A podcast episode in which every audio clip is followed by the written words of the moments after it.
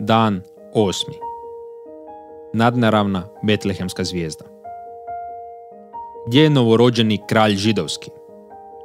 Vidjet smo naime gdje izlazi njegova zvijezda i dođu smo mu se pokloniti. Matej 2.2 Biblija nas iznova i iznova ostavlja s pitanjima u pogledu točnoga događanja nekih određenih stvari. Kako je ova zvijezda dovela mage s istoka u Jeruzalem? Ne piše da ih je vodila ili išla pred njima. Piše samo da su vidjeli zvijezdu na istoku, Matej 2.2, i došli u Jeruzalem. Također, kako je zvijezda išla pred njima u 8 km dugoj šetnji od Jeruzalema do Betlehema, kako to kaže Matej 2.9. I kako se zvijezda zaustavila nad mjestom gdje bijaše dijete. Odgovor je, ne znamo. Mnogi su to pokušali objasniti putem konjunkcije planeta ili pojavom kometa, supernova ili čudesnih svjetala. Mi jednostavno ne znamo. Ohrabrit ću vas da se ne okupirate previše stvaranjem teorija koje su na kraju samo privremene i nemaju neko duhovno značenje. Iako će netko možda reći da previše generaliziram, ipak ću riskirati i upozoriti. Naime, ljudi koji se okupiraju takvim stvarima, kao što je ova sa zvijezdom, ili kako se crveno more razdijelilo, ili kako je mana padala, ili kako je ona preživio u utrobi ribe, ili kako se mjesec pretvara u krv. Uglavnom su ljudi koji imaju ono što ja volim nazvati mentalitet za nevažno.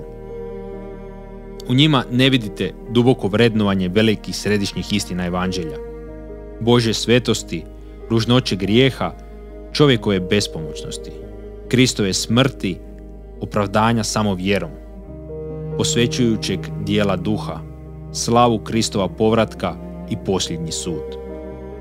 Čini se da vas oni svojim člancima ili knjigama uvijek vode na sporedne staze.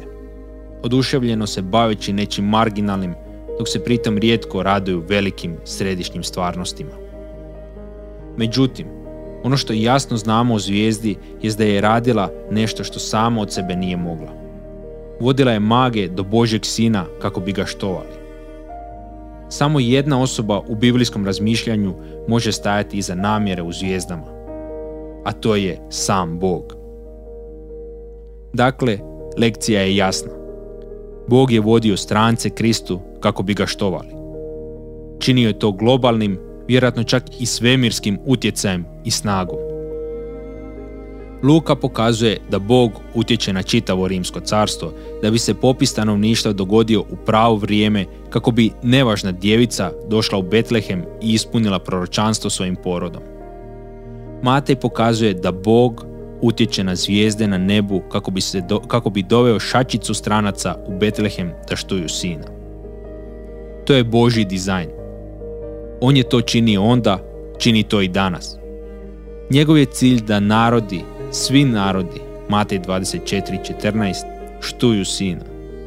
To je Božja volja za svakoga u vašem uredu na poslu, u vašem susjedstvu i u vašem domu kako piše u Ivanovu evanđelju 4.23. Otac takve klanjaoce želi. Na početku evanđelja po Mateju još uvijek imamo uzorak dođite, vidite. Ali na kraju je uzorak idite, recite.